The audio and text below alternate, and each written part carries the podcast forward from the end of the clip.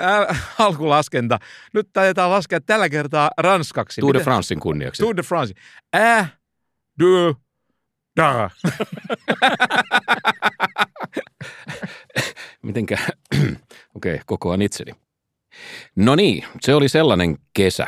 Kivat kelit ja kovat kohut, mutta mitäs pinkki ekonomisti teki kesällä? Ö, Mä olin Ranskassa ajamassa polkupyörällä. Näistä niin kuin lähempää löytynyt sopivia teitä. No itse asiassa ongelmana oli se, että lähempää ei löytynyt Tour de Francea. Oi.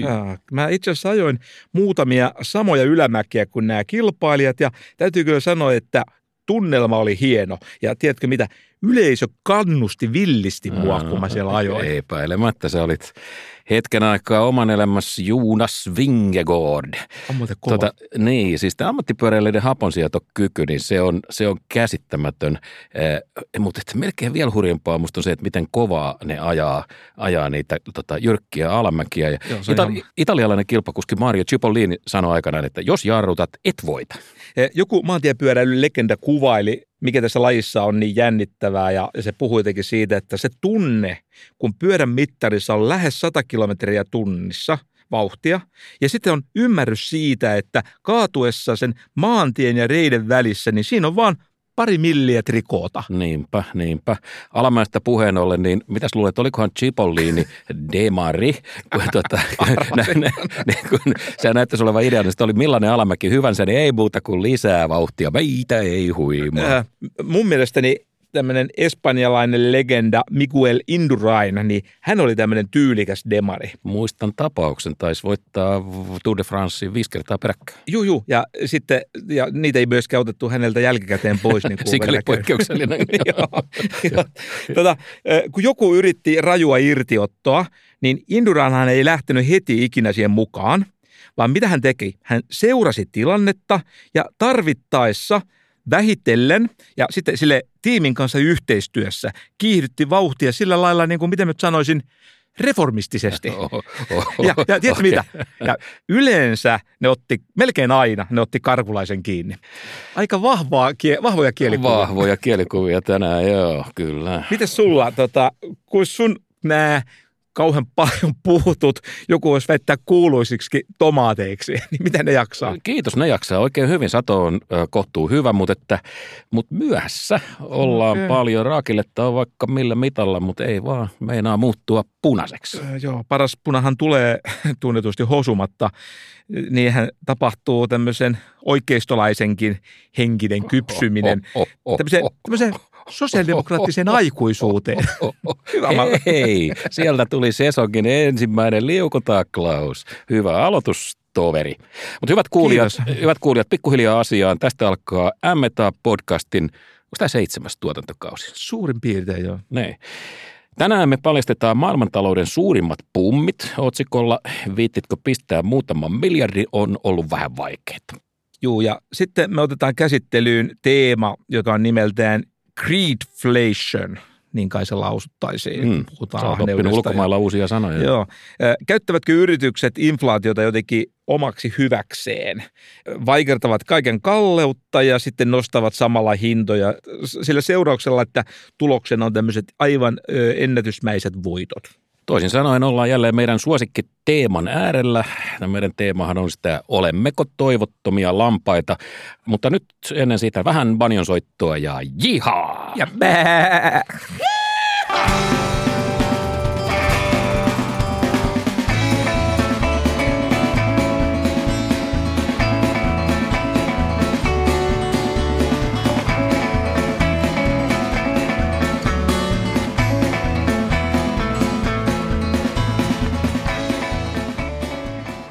Mika, sä lähetit mulle Twitterissä tai siis Xssä, tätä. X on aivan tyhmä nimi, kun ei se tai, taivu, taivu mitenkään järkevästi. Sä lähetit mulle Xssä provokaation ja tässä sun viestissä oli listattuna maailman valtiot, niin, niin sen perusteella, että mikä on niiden julkinen ver, eh, velka suhteessa BKT. Siis, Puhutteleva lista. Ni- Juu, kyllä, vavahdutti. Eh, Siis suomeksi sanottuna kysymys oli, oli niistä maista, jotka on vipanneet eniten. Juu, mä lähetin, koska se oli tosiaan aika kiinnostava.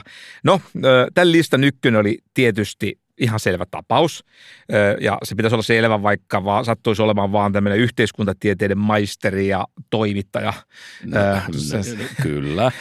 Annetaan nyt kuitenkin kuulijoille pari sekuntia aikaa miettiä. Tietokilpailukysymykset on aina hauskoja. Mikä on siis maailman velkaisin maa suhteessa BKT? Tik, tik, tok, tik, tik. No niin, oikea vastaus on tietysti Japani. No just näin.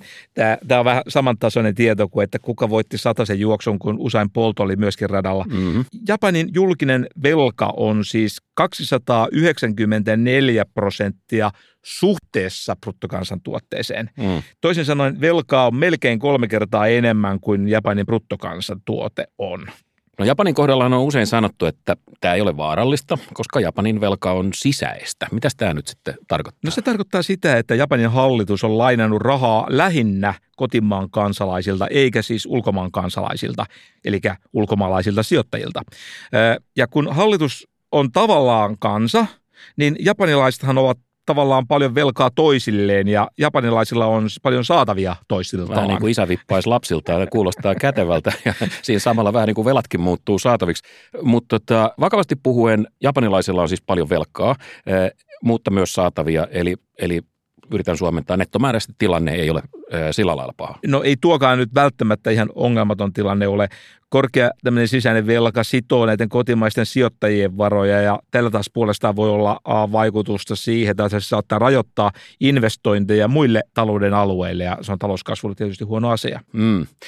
No se Japanista. Monia ei varmaan yllätä sekään, että tämä maailman vippilistan kolmonen on Italia, jossa velan suhde BKT on 145 prosenttia ja nelonen on Yhdysvallat, jossa suhdeluku on 120 Hei, Yhdeksän. Matti, sä et osaat noita numeroita.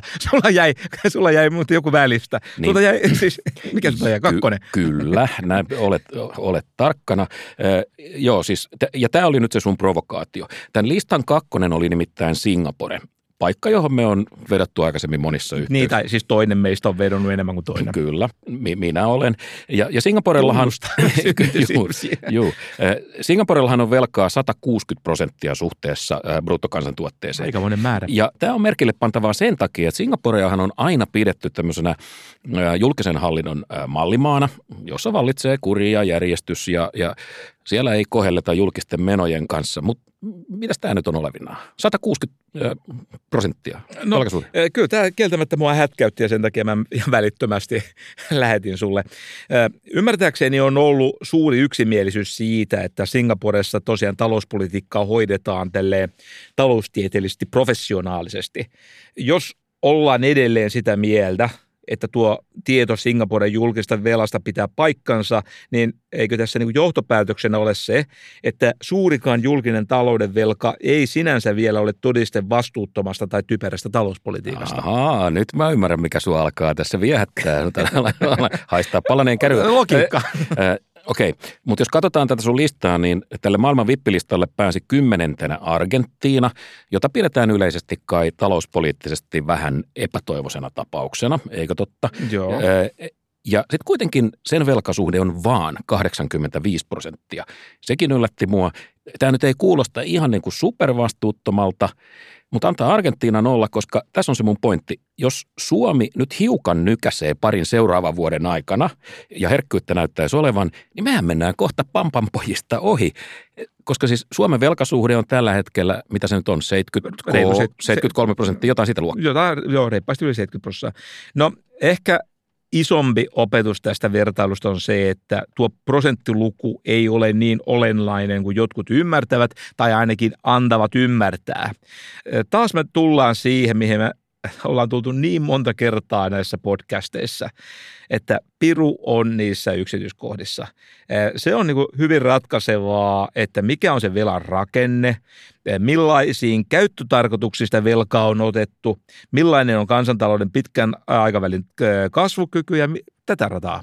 Tehdään kompromissi. Sä saat ottaa lisää velkaa ja sitten tehdään Suomesta Singapore. Öö, Okei, okay. mietitään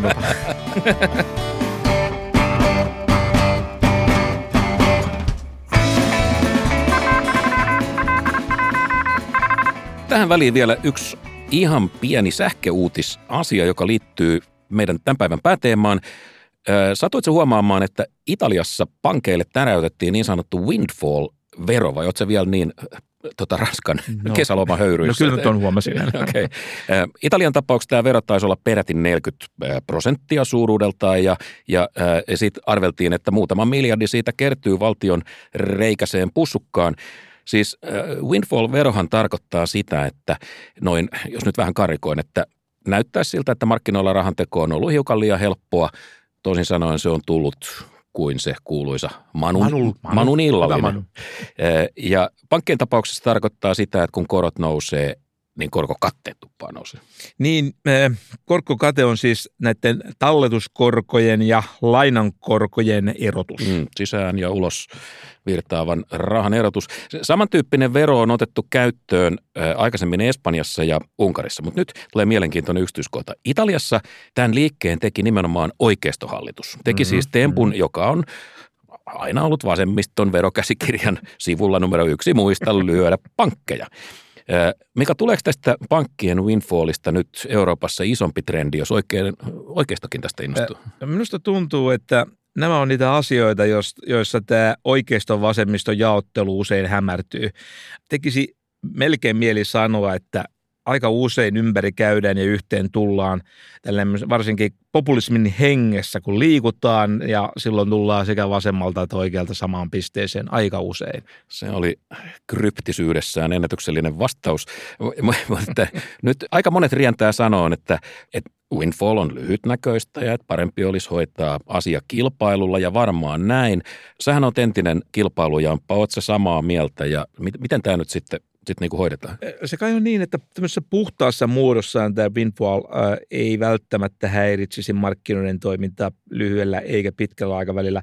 Ehkä tässä se isompi ongelma on siinä, että peli voi käydä ikään kuin kierros kierrokselta likaisemmaksi. Ja se, mikä tässä niin on, on huolestuttavaa, että jos yritykset alkavat tätä jatkossa ennakoida näitä windfalleja, niin... Siis siirtää hintoihin.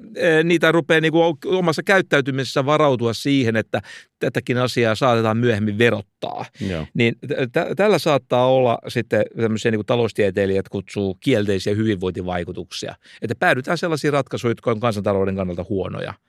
No. Italiassahan kävi niin, että tämä verouutinen tietenkin sulatti pankkien arvosta jotain ja siinä nyt varmaan meni sitten vähän tavallistenkin ihmisten, siis osakesäästäjien rahaa, mutta sitten Italian valtiovarainministeri ilmoitti, että, että tämän pankkien windfallin määrä rajoitetaan korkeintaan 0,1 prosenttiin pank- pankki, pankkien varoista, niin, niin tota, hyvin, hyvin lastaroitu. Meneekö tämä koko juttu nyt kategoriaa rahamaailman kohinaa vai, vai seuraako tästä oikeasti jotain meille? No tähän on pakko, se tykkää tästä, mutta pakko on sanoa, että tämä nyt ei kuulu mun tutkimusalaan, mutta sen verran voin sanoa, että, että aika usein nämä windfallit kiinnostanee populisteja.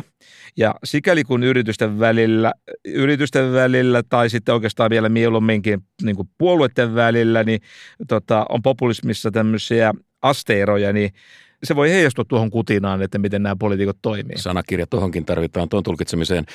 Hyvä on, katsotaan mitä tapahtuu, mutta varmaan on se, että finanssialan uusi päälobbari Arno Ahosniemi pääsee heti töihin. Terveisiä no, Arnolle. No, terveisiä Arnolle. Arnohan on pätevä poika, että katsotaan, kyllä on melko varma, että kyllä se jotain keksii.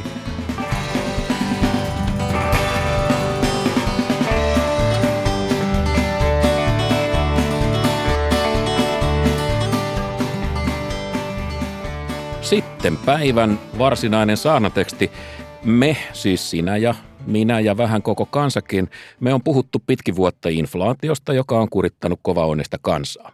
No, alkukesästä sä tulit tähän lähetykseen ja sulla oli pelastuksen sanoma. Mm-hmm. Labore oli laskenut, Labore oli rakentanut ennusteen, jonka mukaan inflaatio painuu normaalilukemiin, siis lainausmerkeissä normaalilukemiin lähimmän mitä se oli, pari vuoden aikana. Pari vuoden aikana. Ja, ja no, vähän nyt näyttää siltä, että sinne päin ollaan tosiaan menossa. No, Amerikassa ainakin inflaatio on rauhoittumassa ja toki täytyy sanoa, että Euroopassa vähän hitaammin, mutta täälläkin on merkkejä nähtävissä.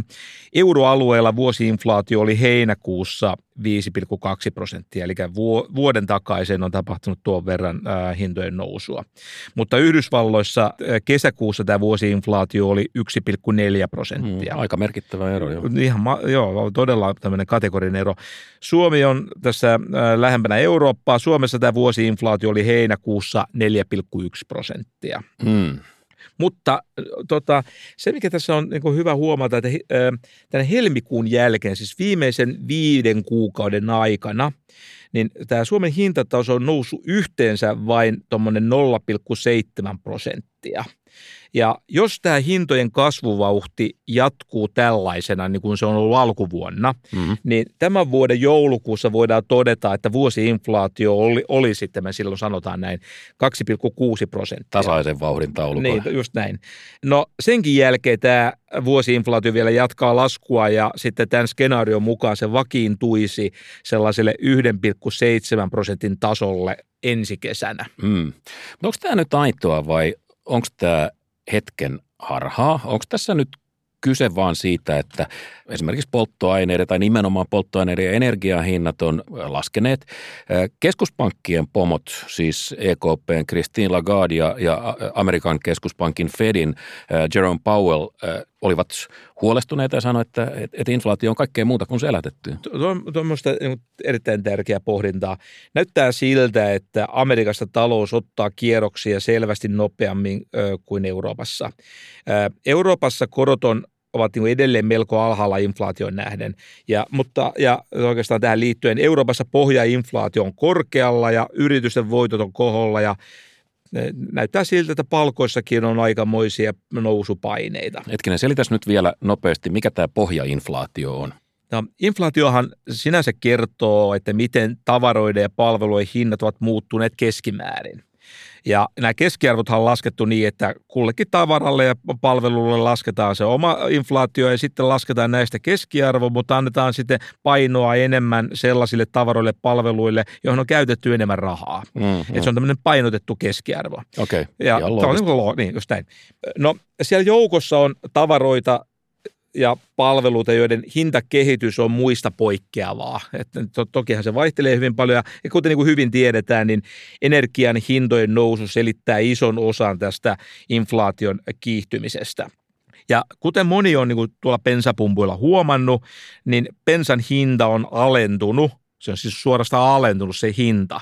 Ja, ja, ja se on palaillut nyt lähemmäksi sitä, niitä alkuperäisiä ää, lähtötasoja. No, lähemmäksi, ei aivan sinne, mutta no, että lähem, sinne lähem, suuntaan, joo. joo. Eli tätä yleistä hintojen nousua on hillinnyt se, että energian hinta on laskenut. Hmm. Ja eikä ole kuitenkaan kovin oletettavaa, että tämä energian hintojen lasku jatkuu kovin kauan. Nyt varsinkin kun aletaan olla aika lähellä niitä alkuperäisiä tasoja. Ja ehkä se lakkaa näinä aikoina ää, aika, aika piakkoinkin, koska siinä ei enää ole laskuvaraa niin paljon. Eli, eli Lagarde ja, ja, Powell on tietyllä tavalla, heillä on, äh, heillä on pointti. Ja jos niin kuin sanot, niin energiahintojen alenemisen tämä vaikutus lakkaa, katoaa, niin, niin äh, saattaa käydä jopa niin, että inflaation hidastuminenkin lakkaa. Ja, ja, ja, ja, ja, ja pahimmassa tapauksessa se alkaa niin kuin kiihtyä uudestaan. Että ei, tämä, tämä ei ole vielä ihan selvä keissi. Joo, ja se just se opetus on, että on hyvin tärkeää katsoa, mitä on tapahtunut ja tapahtumassa energian hintojen ulkopuolella. Siellähän saattaa inflaatio jyllätä, mutta se on niin kuin tosiaan, niin kuin tuossa sanoit, niin kuin jää väliaikaisesti piiloon, koska nämä energian hinnat ovat alentuneet. Ja siitä piiloon jääneestä inflaatiosta – Eli pohjainflaatiosta, niin siitä on syytä olla huolissaan ja sitä on tosiaan syytä tarkkailla. Pohjainflaatiota aiheuttaa talouden ylinkuumeneminen ja esimerkiksi tämmöiset ylikorkeat palkkaratkaisut. Sähän olet parinkin otteeseen sanonut, että nämä Suomen palkkaratkaisut on toistaiseksi ollut maltillisia, eikä paljonkaan kiihdyttäneet inflaatiota. Mutta nyt kun tulee tämmöinen tieto, että inflaatio on laskusuunnassa ja meillä alkaa olla taas niin kuin löysempää ja varaa ja, ja raju syksy tulossa, niin, niin voi olla, että, että palkankorotusvaatimuksetkin niin on sellaisia, että maltillisten ratkaisujen tekeminen on nyt hankalaa. Joo, se on, joo näin, että tosiaan nämä Suomen, jos katsotaan näitä Suomen työllisyysnumeroita ja varsin, ja sitten kuunnellaan näitä valituksia työvoimapulasta, niin, tota, niin ne on edelleen tota, voimissaan ja se kertoo siitä, että työmarkkinat käyvät todella kuumina tai ainakin lämpöisenä ja tällä tavalla siellä on ikään kuin tätä pohjainflaatiopainetta päällä. No, jotta me saataisiin se kokonaisinflaatio sinne kahden prosentin nurkille, niin, niin keskuspankin pitää tietysti korkopolitiikassa toimii niin, että et, et se EU-alueen pohjainflaatiokin on siellä kahden prosentin tietämissä. Ja mitäs nämä pohjainflaatioluvut nyt tarkalleen sanoo? No katsotaan nyt niitä sitten tarkemmin. Euroopan tilastoviraston Eurostatin arkistosta nimittäin löytyy myöskin nämä inflaatioluvut, joista on nämä energiat putsattu pois. Hmm. Ja, eli tämmöiset niin kuin, tavallaan mahdollisesti äh, kokonaiskuivaa häiritseviä eriä, ja energia on niistä tärkein. Energian lisäksi niihin on myöskin voidaan laskea esimerkiksi tämmöiset kausiluontoiset ruokatarvikkeet. Mm-hmm. Ja. Sitten jos me katsotaan tällaista indikaattoria, josta on putsattu tämmöisiä kohinaeriä pois, niin tällä mittarilla laskettuna niin euroalueen vuosiinflaatio oli kesäkuussa 6,6 prosenttia Euroopassa. Niin. Se on aikamoista vauhtia. Ja Suomessa 5,3 prosenttia. Eli Eli ihan niin kuin oikeasti korkeampia lukuja kuin kokonaisinflaatio. Joo, joo. En... koska se energia, joo, just näin, koska se energia on otettu pois, niin sitten se jäljellä olevat on keskiarvon korkeampi. Ja mikä nyt sitten on niin kuin yliajan tämä tota, pohjainflaation kehitys? No tässä on nyt tärkeää just katsoa, että mikä se on tavallaan se kulmakerroin. Ja, ja katsotaan vähän samalla tavalla kuin tuossa aikaisemmin, että, että, että mihin suuntaan se pohjainflaatio on menossa ja kun tarkastellaan nyt sitten viime kuukausien sitä pohjainflaation kehitystä, niin äh, kyllä siellä jonkinlaista hidastumista on nähtävissä, mutta se on ollut kyllä aika vaatimatonta verrattuna tähän kokonaisinflaatioon. Ja tosiaan, jos tämä pohjainflaatio jatkuu, jatkuisi kuukausitasolla samana kuin se on ollut Suomessa viime kuukausina, niin voidaan niin tehdä tämmöinen skenaario tai arvio, että joulukuussa me sitten todettaisiin, että tämä pohjainflaatio on ollut vuosiinflaatio vuonna noin 4 prosenttia. Ja ensi vuoden puolellakin me oltaisiin vasta vain niukasta alle 4 prosenttia, eli tämä pohjainflaatio ei näytä olevan nyt kovin nopealla vauhdilla ää, menossa siihen kohti 2 prosenttia, ja tämä osaltaan kyllä perustelee tätä Euroopan keskuspankin huolta, että tarvitaan vielä toimia, koska, koska se inflaatio ei nyt näköjään ole vielä taittunut. Tarkkana pitää olla.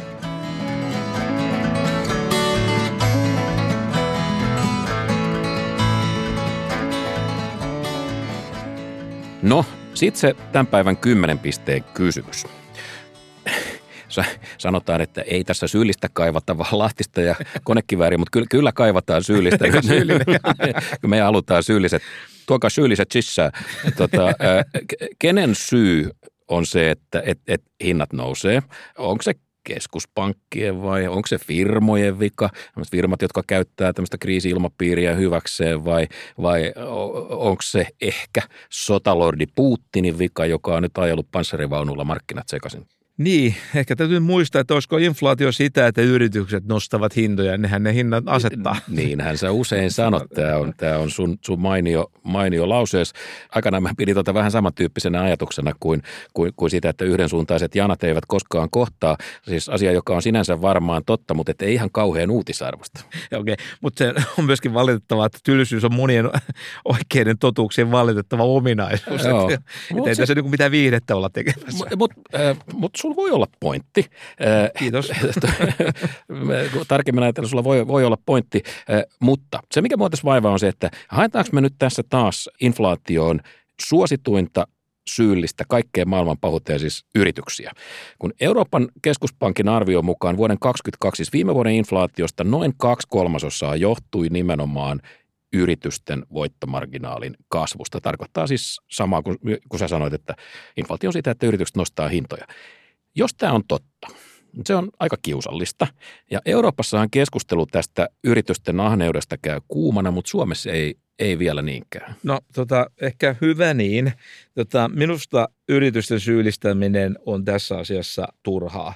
Se on vähän niin kuin markkinatalouden idea on se, että yrityksillä on oikeus ja suorastaan tietyllä tavalla jopa velvollisuus toimia omalta kannaltaan rationaalisesti. Ja kun, tietysti kunhan nyt no, tietysti noudattaa lakia ja hyviä tapoja ja tietenkin ainakin, ainakin kohtuullisessa määrin kantavat tämmöistä yhteiskuntavastuuta. Kohtuullisessa määrin yhteiskuntavastuuta 70 prosentin veroaste, kohtuullista yhteiskunta. No niin, ei leikki leikkinä. Mutta siis näitä sä itsekin viime vuonna, miten bensan hinta loikkasi ihan älyttömästi kahteen ja puoleen euroon ilman, että raakaöljymarkkinoilla hinnat varsinaisesti tai, tai todella niin kuin merkittävästi nousi. Tai ruokakaupassa, jossa yksittäisten ruokatarvikkeiden hinnat nousi yhtäkkiä kymmeniä prosenttia. Se on viime kädessä ja pohjimmiltaan talouspolitiikan toimijoiden talouspolitiikan tekijöiden vastuulla toteuttaa sellaista talouspolitiikkaa, että niin yrityksissä kun kotitalouksissa, kun tehdään näitä hajautettuja päätöksiä, niin nämä hajautetusti toteuttavat päätökset ovat sellaisia, jotka johtaa tämmöiseen koko kansantalouden kannalta hyvään talouskehitykseen. Se, se nyt on tämä koko markkinatalouden idea. Ja tämmöinen esimerkki tämmöisestä kansantaloudellisesti hyvästä kehityksestä on tämmöinen maltillinen ja vakaa inflaatio. Okei, okay, wise guy, mutta miten talouspolitiikka olisi mitenkään voinut estää sen, mitä nyt tapahtui? Sanoit, että on talouspolitiikan toimijoiden vastuulla, että et, et ei lähde tota, inflaatio niin kuin laukoille. Mitä olisi voitu tehdä? No tota, kyllä, tämä oli itse asiassa hyvä kysymys, koska kyllähän täytyy tietysti muistaa, että joskus talouteen tulee sellaisia shokkeja, joiden takia tämmöinen väliaikainen inflaatio voi olla väistämätön ja suorastaan järkevää, järkevää siis sallia väliaikaisesti. Eh, mutta, mutta silti kannattaa pyrkiä tämmöiseen suhdanteita tasaavaan kensiläiseen talouspolitiikkaan vähän niin kuin sitten sen shokin jälkeen.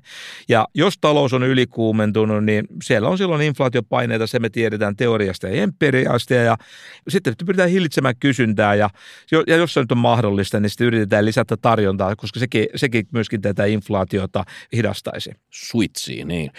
Meidän valistunut kuulijamme, professori Juho Saari Tampereelta.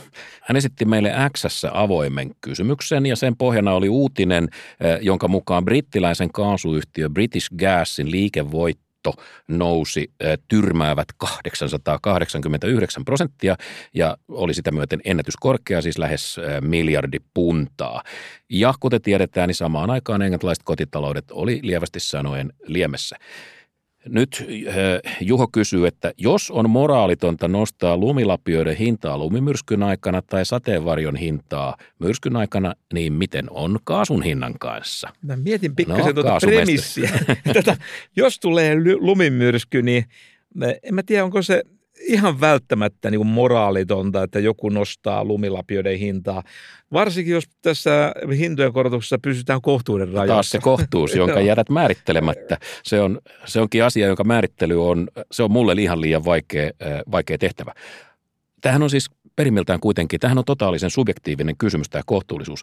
Yhdelle ihmiselle viiden euron hinnan korotus on kova isku ja toinen ei huomaa mitään. No kannattaa muistaa, että lumilapioiden hinnan no, nostolla on, on myöskin tämmöisiä myönteisiä vaikutuksia, että kun niistä lumilapioista on niukkuutta, niin kokonaishyvinvoinnin kannalta on silloin niin kuin hyvinkin tarpeellista, että niitä lumilapioita käyttää juuri ne, joilla on niin kuin kaikkein kovin tarve. Esimerkiksi jolla on kaikkein pisin piha, jossa tarvitaan kaikkein kipeimmin sitä lapiota.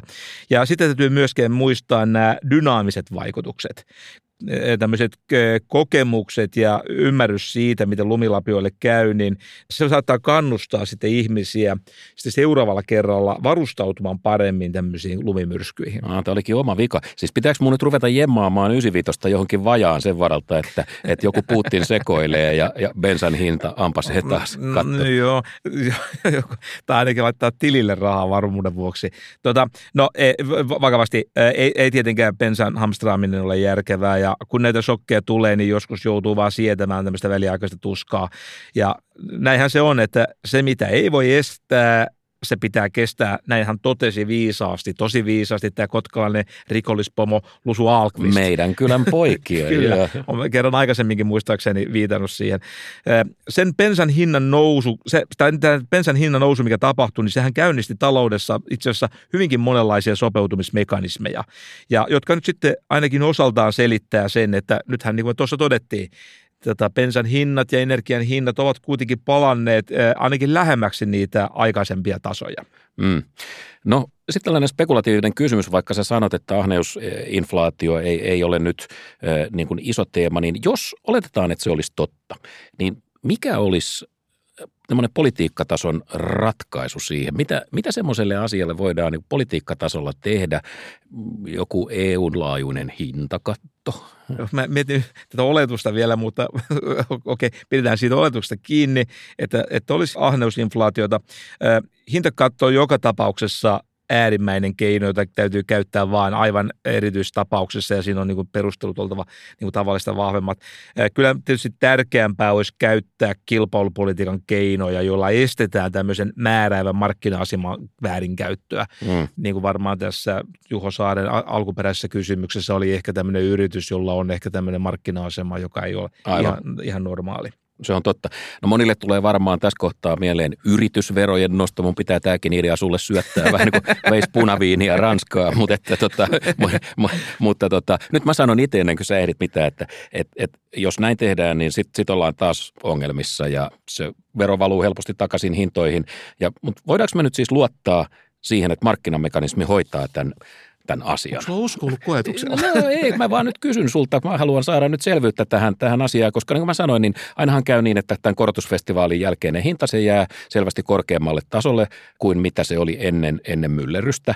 Ja sitten niin kuin toisin sanoen hyväksytään tämän kriisin lauettua hintataso, joka ilman tätä kriisiä olisi ollut ää, niin kuin sietämätön. Siis yhtäkkiä loikataan tasolle, josta olisi sanottu, että näin ei voi olla. Ja sitten kriisin katsoo, että no okei, okay, ihan hyvinhän tässä kävi. Mä en oikein usko, että hintataso pitkällä, varsinkaan pitkällä aikavälillä määräytyy minkään tämmöisen sosiologisen hyväksyttävyyskriteerin perusteella, vaan kyllä se on se kysynnän ja tarjonnan laki, jotka siellä niin kuin jyllää.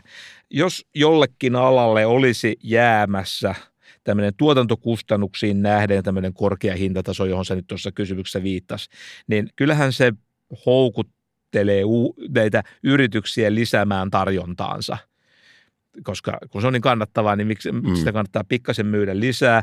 Tai jos sitten ne pystyy nämä yritykset sopimaan siitä, siitä, että eipäs nyt lisäillä sitä tarjontaa, ettei hinnat tuu alas, niin kyllä sitten jos meillä kilpailupolitiikka toimii, niin kyllä se pitäisi houkutella uusia yrityksiä markkinoille niin, että sitten loppujen lopuksi hinta alkaa painua sille, juuri sille tasolle, mikä on kuitenkin jossain, ainakin jollain tavalla kohtuullinen näihin tuotantokustannuksiin nähden. Onko nyt siis niin, että tämä, mitä me on tässä kutsuttu ahneusinflaatioksi, tämä ilmiö, ihmisten huoli tota, heikosti perustelluista hinnannousuista, että se on tavallaan tämän talousjärjestelmän väistämätön ominaisuus. Niitä, sitä, sitä vaan esiintyy. Mm, niin, joo, teoriassa voitaisiin ajatella niin, että ahneus tavallaan jopa auttaa näissä niin kuin taloustieteilijät sanoo allokoimaan, mutta ehkä tavallisesti ihmiset sanoisivat niin kohdentamaan näitä resursseja. Nein. Ja tosiaan hintojen nousuhan voi hillitä hamstraamista sellaisilla alueilla, jossa kysyntä on kovaa ja sitä kautta tämä hyödykekin saadaan jaettua tasaisemmin tarvitseville. Tämän suuren roolileikin päivänä, niin mä jatkan edelleen esiintymistä sosia- sosia- sosiaalidemokraattina ja, ja, tota, ja, ja mun vasta-argumentti tuohon on... Kato, että... kyllä se on, se on kyllä toi puna menee. Nyt sun posketkin on muuten punaiset. niin, niin mun vasta-argumentti on se, että joo, jos näkkileipä maksaa yhtäkkiä kympin paketti, niin ei synny hamstrausta, se on ihan, ihan selvää, mutta ei sitä myöskään köyhä tuosta. Mä nyt jatkan tällä republikaanilinjalla sitten kai. No, tota, mitä tasaisempi, no kun nyt, okei, nyt, nyt me ollaan molemmat sitten punaisia, että tota, mitä tasaisempi on tulojen ja ehkä ennen kaikkea varallisuuden jakauma, niin sitä turvallisempaa on silloin tukeutua markkinoihin ja sen näihin hintamekanismeihin. Nimittäin jos me pidetään huolta siitä, että kaikilla on kohtuullisesti varallisuutta, niin silloinhan ei ole niin suurta huolta siitä, että jonkun tuotteen hinta nousu johtaa sitten joiden näiden köyhien kannalta aivan kohtuuttuuttoin tilanteisiin. Sun vastaus ja... jokaiseen on kohtuullinen no, tai kohtuuton. joo, no se on kyllä totta. Mä, mä otan sulle uuden adjektiivin syntymäpäivällä. joo, toi on ihan fair pointti kyllä. Mutta, mutta palataan takaisin nyt tähän asiallisen asiaan, että tota, äh, kyllähän tämä mun mielestä tämä tulojen tasaaminen ja siis sen pidetään huolta siitä, että kaikilla on niin kuin, äh, nyt mä täytyy viettää se käyttämättä se sana, niin on kuitenkin rahaa välttämättömiin tarpeiden tyydyttämiseen, niin onhan tämä ihan oiva peruste tämmöisien, tämmöisten tulo- ja varallisuuserojen tasaamiselle. Ja sen etu olisi se, että kun tulo- ja varallisuuserot ovat pienehköt, niin sitten voitaisiin helpommin tota, luottaa markkinoihin. Huomaatko, mä löysin nyt sille... wow, hieno voltti. Ei, mutta toi on kyllä ihan hyvä, hyvä pointti. Mutta sitten vielä yksi asia, työ ja työttömyys. Jos työttömyys on ö, kovin alhaalla, niin voitaisiin ajatella, että ainakin teoriassa, että se, se nostaa palkkoja, koska kilpailu työntekijöistä on, talousteoriassakin on, on, on kova. Ja sit, sitä kautta niin kuin inflaatiokierre pysyy yllä. USA on entinen valtiovarainministeri ja, ja ahkera julkinen keskustelija Larry Summers sanoi, että, että työttömyyden – niin kuin sanoi, luonnollinen taso on noin 5 prosenttia, ja, ja hän oli samalla sitä mieltä, että nämä Bidenin biljoonien suuruiset tukipaketit meni tästä näkökulmasta överiksi. Onko inflaation perspektiivistä olemassa joku tällainen optimaalinen työllisyyden taso? No näin kyllä voi sanoa. Nimittäin on totta, että jos työmarkkinat on todella kireät, eli, eli tilanne on sellainen, että yritykset kamppailee työvoimasta verisesti, niin silloin syntyy palkkapainetta ja palkkapaineesta syntyy inflaatiopainetta ja sitten taas inflaatiopaineesta syntyy lisää palkkapainetta ja mm. siinähän on kierre valmis. Karuseli pyörii. Niin. Ja, ja on tämmöinen jonkinlainen optimaalinen, tai taloustieteilijät sanoo luonnollinen työttömyyden taso. Ja jos tämä luonnollisen työttömyyden taso alitetaan, niin silloin on juuri se riski, että tämä inflaatiokierre lähtee käyntiin. Ja se johtopäätös on, että, että tämmöinen alle luonnollisen työttömyyden tason olevan työttömyysaste, niin se ei ole ikään kuin kestävällä pohjalla. Niin, mutta sä et halua edelleenkään sanoa, mikä se luonnollisen työttömyyden taso voisi... Se vaihtelee, joo, tämä on nyt se pointti. Siis se riippuu paljon äh, monista asioista ja siihen voidaan myöskin vaikuttaa. Ja tuota, luonnollisen työttömyyden tasoa voidaan alentaa – esimerkiksi tämmöistä työn tarjontaa edistävillä reformeilla. Okay. Ja sitähän Suomessakin nyt niin kuin tehdään. Kyllä. Ja, ja tämä voi niin osaltaan muun muassa selittää sen, että miten Tanskassa työttömyysaste on todella matala ja silti se näyttää olevan kestävällä tasolla. Mutta jos tähän onnistutaan näistä niin kuin työn tarjontaa edistävissä reformeissa, niin silloin olisi mahdollista saavuttaa tämmöinen alempi työttömyys ilman – että tämä inflaatio kiihtyy. Okei, taikatemppu on siis mahdollinen. Joo, ja tämä voi tuntua houkuttelevalta koko kansantalouden kannalta, että siis ajatele, meillä on siis sitten me saataisiin alempi työttömyystaso ja silti inflaatio pysyisi kurissa. Mutta tota, kyllä se nyt täytyy vaan sitten valitettavasti muistaa, että se on, jotkut asiat on too good to be true, tai sanotaan, että se ei ole ainakaan kovin helppo, koska ne, ne lääkkeet, jolla saadaan aikaan se, että luonnollinen työttömyys on alempi, ne on usein aika karvaita ainakin joillekin väestöryhmille. No toden totta, toden totta. Mites vielä nämä meidän kuuluisat koronatuet? Lähtikö tässä hyvä aikomus lapasesta ja, ja, ja, ja kasvatti tätä inflaatiokuilua? Löytyisikö sieltä yksi syyllinen, no, todellinen syyllinen? Joo, mun mielestä aika selvää, että nämä koronat tuet rasitti ää, ainakin jonkin verran ihan merkittävästikin tätä julkisen talouden tasapainoa. Ja kun mä mie- vielä mietin tätä tilannetta, niin ainakin tähän asti on nämä sekä nämä työmarkkinoilla tehdyt sopimuskorotukset että nämä toteutuneet palkankorotukset, ne on säilynyt suorastaan hämmentävän maltillisena tosiaan, kun ot- ottaa huomioon tämän ää, tehtyjen työtuntien mä- määrän, joka on siis ennätyskorkealla tasolla. Mm. Sen verran on ehkä vielä pakko sanoa tähän, että, että greedflation, yritysten ahneudesta johtuva hintojen nousu, se on näppärä termi. Ja vasemmistohan on tosi hyvä keksiä näitä uudissanoja, jotka, jotka sitten tarttuu kuin räkä sormeen. Ja, ja, ja tässäkin niin kuin tällä greedflationilla, niin sillä luodaan puolihuomaamatta sellaista mielikuvaa, että yritykset on lurjuksia. Ja mitäs jos mä nyt vedän yhteen tuon, mitä sä äsken sanoit, sanoin niin kuin loppulauseena, että – että yritykset ei ole sen ahneempia kuin ennenkään, mutta poliitikot vain epäonnistuivat inflaation tai hintavakauden hallinnassa ja sen jälkeen kaikki meni vähän Putinin taakse piiloon. Oliko liikaa sanottu?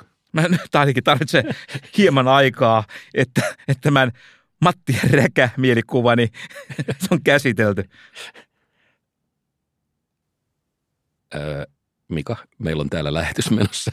Okei, okay, okay, okay. no nyt mä oon vapaa tuostakin mielikuvasta. Okei, okay, siis mä oon tällä kertaa samaa mieltä sun kanssa. Ihan siis siitä huolimatta, että sä oot tuollainen kansantalouden lahtari. Yritykset ovat yhtä ahneita kuin ennenkin, eli ei yhtään aikaisempaa ahneempia. Mm itsekkäitä, kuten niiden olemukseen kuuluu. joo, joo, ei tässä ole mitään uutta. Ja on totta, että vastuu, tai se vastuu on talouspolitiikkaa harjoittavilla poliitikoilla ja, sitten, ja keskuspankilla. Ja jos ne nyt sitten yrittää pakoilla sitä vastuuta, mikä niille kuuluu, niin sitten median vastuun, vastuulla tai tehtävä ainakin on tuoda julkisuuteen nämä kantamaan sitä vastuuntaan. Ratsuväki paikalle. Hyvä. Äänin 2-0. Me annetaan tällä kertaa yritysten mennä, mutta korporaatioiden on silti hyvä muistaa, että professori Malirannan katse on aina niskassanne. Talouden Batman ei nuku.